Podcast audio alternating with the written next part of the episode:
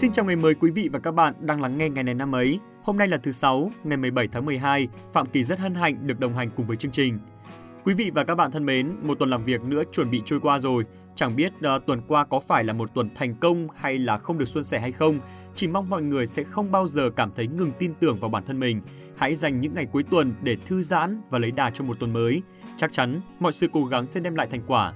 Vâng, Trước khi đến với nội dung chi tiết của chương trình ngày hôm nay, thay mặt cho ban biên tập chương trình, xin được chúc cho tất cả các bạn có ngày sinh trong hôm nay sẽ có một ngày sinh nhật ngọt ngào, an yên và nhiều bất ngờ.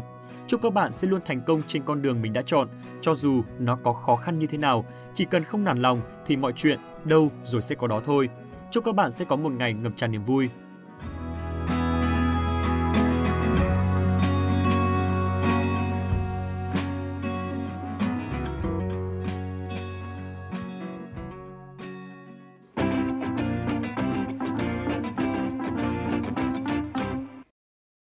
Chúng ta đang cùng tiếp tục với ngày này năm ấy, ngày 17 tháng 12.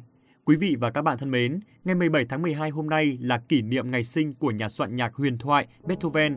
Nhân dịp này, chương trình xin được chia sẻ đến các bạn một câu nói rất nổi tiếng của ông như là một món quà ngày mới.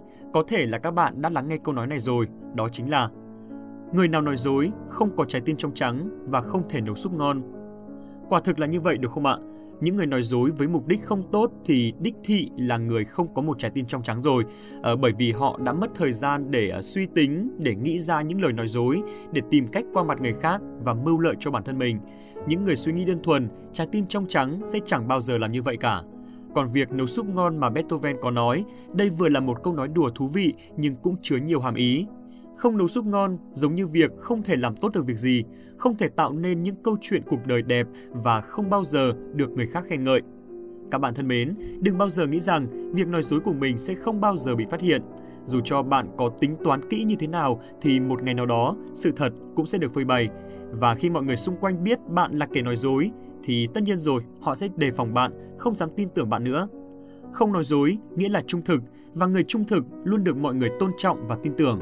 Dù mất đi một chút quyền lợi của bản thân mà đổi lại được sự tin yêu của mọi người thì cũng rất đáng để mất đúng không nào? À, bạn có thể thiệt thòi nhất thời nhưng mà về lâu về dài thì bạn sẽ có được nhiều thứ giá trị nhờ sự trung thực của mình.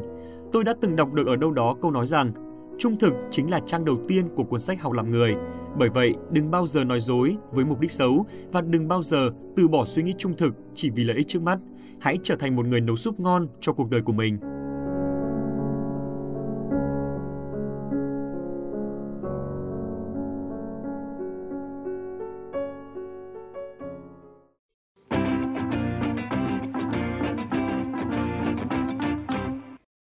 Quý vị và các bạn thân mến, bây giờ đã đến lúc chúng ta cùng đi tìm hiểu về các sự kiện, những câu chuyện đã xảy ra trong ngày 17 tháng 12 trong quá khứ. Hãy lắng nghe thêm những thông tin về cuộc đời của nhà soạn nhạc Beethoven cùng với những thông tin về rất nhiều người nổi tiếng và nhân vật huyền thoại khác.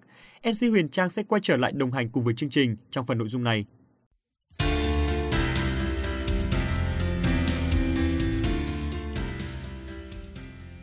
Xin chào các bạn, mình là Huyền Trang. Rất vui khi được tiếp tục đồng hành cùng Phạm Kỳ trong số phát sóng hôm nay. Xin chào Huyền Trang nha. Kỳ này, vậy là chúng ta đã bước sang giữa tháng 12 rồi đấy Kỳ ạ. Thời gian trôi qua thật nhanh đúng không? Không biết là các bạn và Phạm Kỳ thấy sao, chứ mỗi khi tới thời điểm này, cái tiết trời lạnh giá của mùa đông Hà Nội lúc nào cũng làm Trang cảm thấy buồn buồn và cô đơn thế nào ấy. Ừ, con gái đúng là con gái các bạn ạ. Mùa hè thì than nóng, sang mùa đông lạnh thì lại than cô đơn. Chả hiểu thời tiết như thế nào mới vừa lòng được những cô bạn như Huyền Trang của chúng ta nữa. Cái người này, người ta gọi là đa sầu đa cảm. Nói chung là mùa đông lúc nào cũng gợi cho Trang cảm giác gì đó cô đơn, mà có nói nữa thì chắc Kỳ cũng không hiểu được đâu mà. Đúng là Kỳ sẽ chẳng bao giờ hiểu được cái nỗi buồn theo từng mùa như Huyền Trang đâu, nhưng mà có một điều Kỳ chắc chắn, đấy chính là à, Trang không hề cô đơn đâu nhá.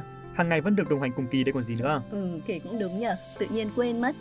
Thôi được rồi, thế Trang tạm thời cất nỗi cô đơn đi để dẫn chương trình cùng Kỳ nhá. Bây giờ cũng không để mất thêm thời gian nữa, chúng ta cùng đến với những thông tin và sự kiện nổi bật của ngày 17 tháng 12.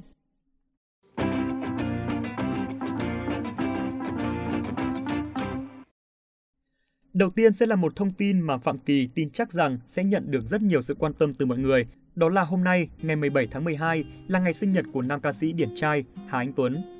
Thông tin này thì thực sự là không chỉ các bạn lắng nghe chương trình chờ đón đâu, mà cả Huyền Trang cũng rất mong đợi được chia sẻ những thông tin về thần tượng của mình đấy Phạm Kỳ ạ. Ôi trời, Huyền Trang thì ai cũng thần tượng anh nhỉ? lâu lâu lại nghe thấy cụm từ thần tượng của Huyền Trang. Lại cả kiện ừ. nữa rồi. Thích là thích thôi, cần gì lý do. Thế bây giờ có dẫn không nào? Ok ok. Ừ, các bạn thính giả thân mến, nam ca sĩ Hà Anh Tuấn sinh ngày 17 tháng 12 năm 1984. Nhắc đến Hà Anh Tuấn, mọi người lại suy nghĩ ngay đến hình tượng một người nghệ sĩ học giỏi lại à, tài năng. Anh từng là học sinh của trường chuyên Lê Hồng Phong, sau đó anh thi đỗ vào hai trường đại học nổi tiếng tại thành phố Hồ Chí Minh và giành suất học bổng thạc sĩ tại Hoa Kỳ. Tuy nhiên vì đam mê hóa học nên anh đã lựa chọn đi du học ở Đức. Cơ duyên đến với ca hát của Hà Anh Tuấn đã xuất phát từ khi anh còn là học sinh. Anh tham gia nhiều cuộc thi văn nghệ của trường và giành được nhiều giải thưởng cao. Sau khi hoàn thành chương trình học tại Đức, Hà Anh Tuấn về Việt Nam tham gia cuộc thi Sao Mai Điểm Hẹn năm 2006 và lọt vào top 3. Không lâu sau chiến thắng tại cuộc thi, anh đã cùng với nữ ca sĩ Phương Linh, cũng là một thí sinh từ cuộc thi, hợp tác trong dự án âm nhạc đầu tiên của họ, mang tên Ngày hát đôi, ra mắt vào đầu năm 2007, đã tạo nên làn sóng yêu thích từ khán giả và là một hiện tượng của năm trong làng nhạc Việt. Hai album tiếp theo của anh, Cà phê sáng cuối năm 2007 và Sài Gòn Radio 2009 đã tiếp tục là hai sản phẩm đột phá với sự hợp tác với một loạt ekip tên tuổi như là Võ Thiện Thanh, Hồ Hoài Anh, Lưu Thiên Hương. Cả hai album đều nhận được sự đón nhận nồng nhiệt từ phía khán giả. Đặc biệt trong album Sài Gòn Radio 2009, Hà Anh Tuấn nhận được lời khen ngợi từ nhà phê bình, đồng thời giúp cho anh gặt hái được rất nhiều những giải thưởng như là album của năm, album được yêu thích nhất, album nghệ thuật xuất sắc nhất của năm. Hai sản phẩm tiếp theo từ anh là AQ84 năm 2010 và Cocktail năm 2010 tiếp tục là hai sản phẩm mang đến dấu ấn khá lạ và độc, với màu sắc acoustic làm chủ đạo, tiếp tục nhận được sự tán dương từ phía phê bình âm nhạc. Cuối năm 2011, Hà Anh Tuấn hợp tác lần nữa với Phương Linh trong album Anh yêu em. Sau đó, anh nhanh chóng thực hiện các đêm nhạc Shi Shin She, lấy acoustic làm chủ đạo và nhận được sự quan tâm của hàng ngàn khán giả. Điều này phần nào đã nói lên được sự nhạy bén và thông minh của Hà Anh Tuấn. Năm 2016, Hà Anh Tuấn cho ra mắt ca khúc Tháng Tư là lời nói dối của em do Thanh Hằng đóng chính, quay cảnh lãng mạn phù hợp với nội dung kèm với đó là bài hát giàu cảm xúc đã chạm đến trái tim của rất nhiều người nghe. Vì vậy, năm 2016, cái tên Hà Anh Tuấn trở nên hot và lời bài hát được sử dụng rất nhiều trên mạng xã hội. Tuy không được đào tạo bài bản tại các trường nhạc, nhưng anh đã chinh phục khán giả bằng ngoại hình thư sinh, tính cách gần gũi cùng chất giọng truyền cảm và ngọt ngào của mình. Có một điều đặc biệt nữa của Hà Anh Tuấn là anh tự mình làm ông bầu và quản lý hoạt động của chính mình. Có thể nói đây là một điều hiếm có trong showbiz. Chính vì vậy, âm nhạc đối với Hà Anh Tuấn là một điều rất nghệ thuật và anh hoạt động cực kỳ nghiêm túc, có trách nhiệm. Và trên đây cũng là thông tin trong nước duy nhất. Tiếp theo chương trình sẽ là thông tin trên thế giới.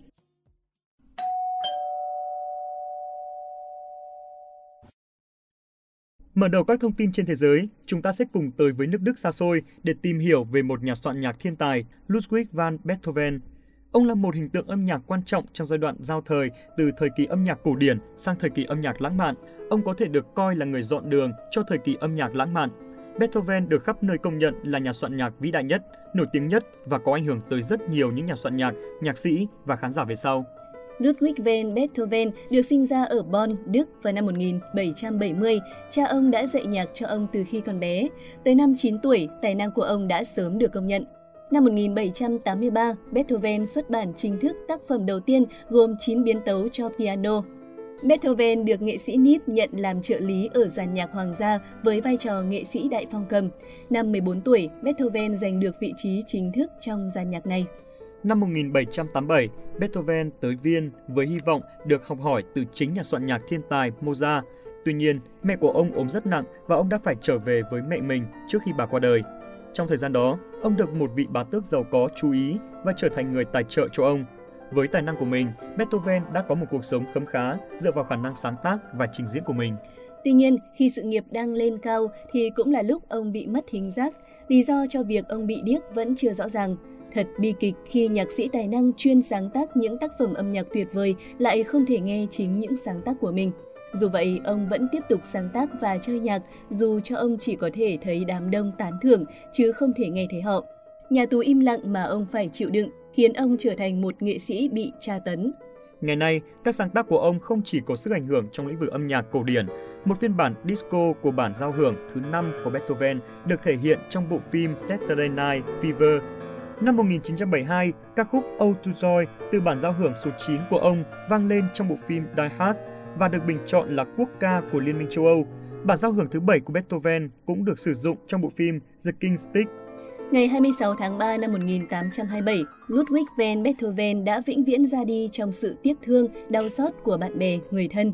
Đám tang của Beethoven có hàng ngàn người đưa tiễn. Mặc dù có nhiều người chưa từng gặp ông, họ đến viếng vì lòng ngưỡng mộ, cảm mến trước tượng đài âm nhạc thế giới. Thông tin vừa rồi cũng đã khép lại chương trình ngày hôm nay. Rất vui khi đã được đồng hành cùng với các bạn thính giả trong những phút vừa qua. Còn bây giờ thì Phạm Kỳ và Huyền Trang xin chào tạm biệt và hẹn gặp lại.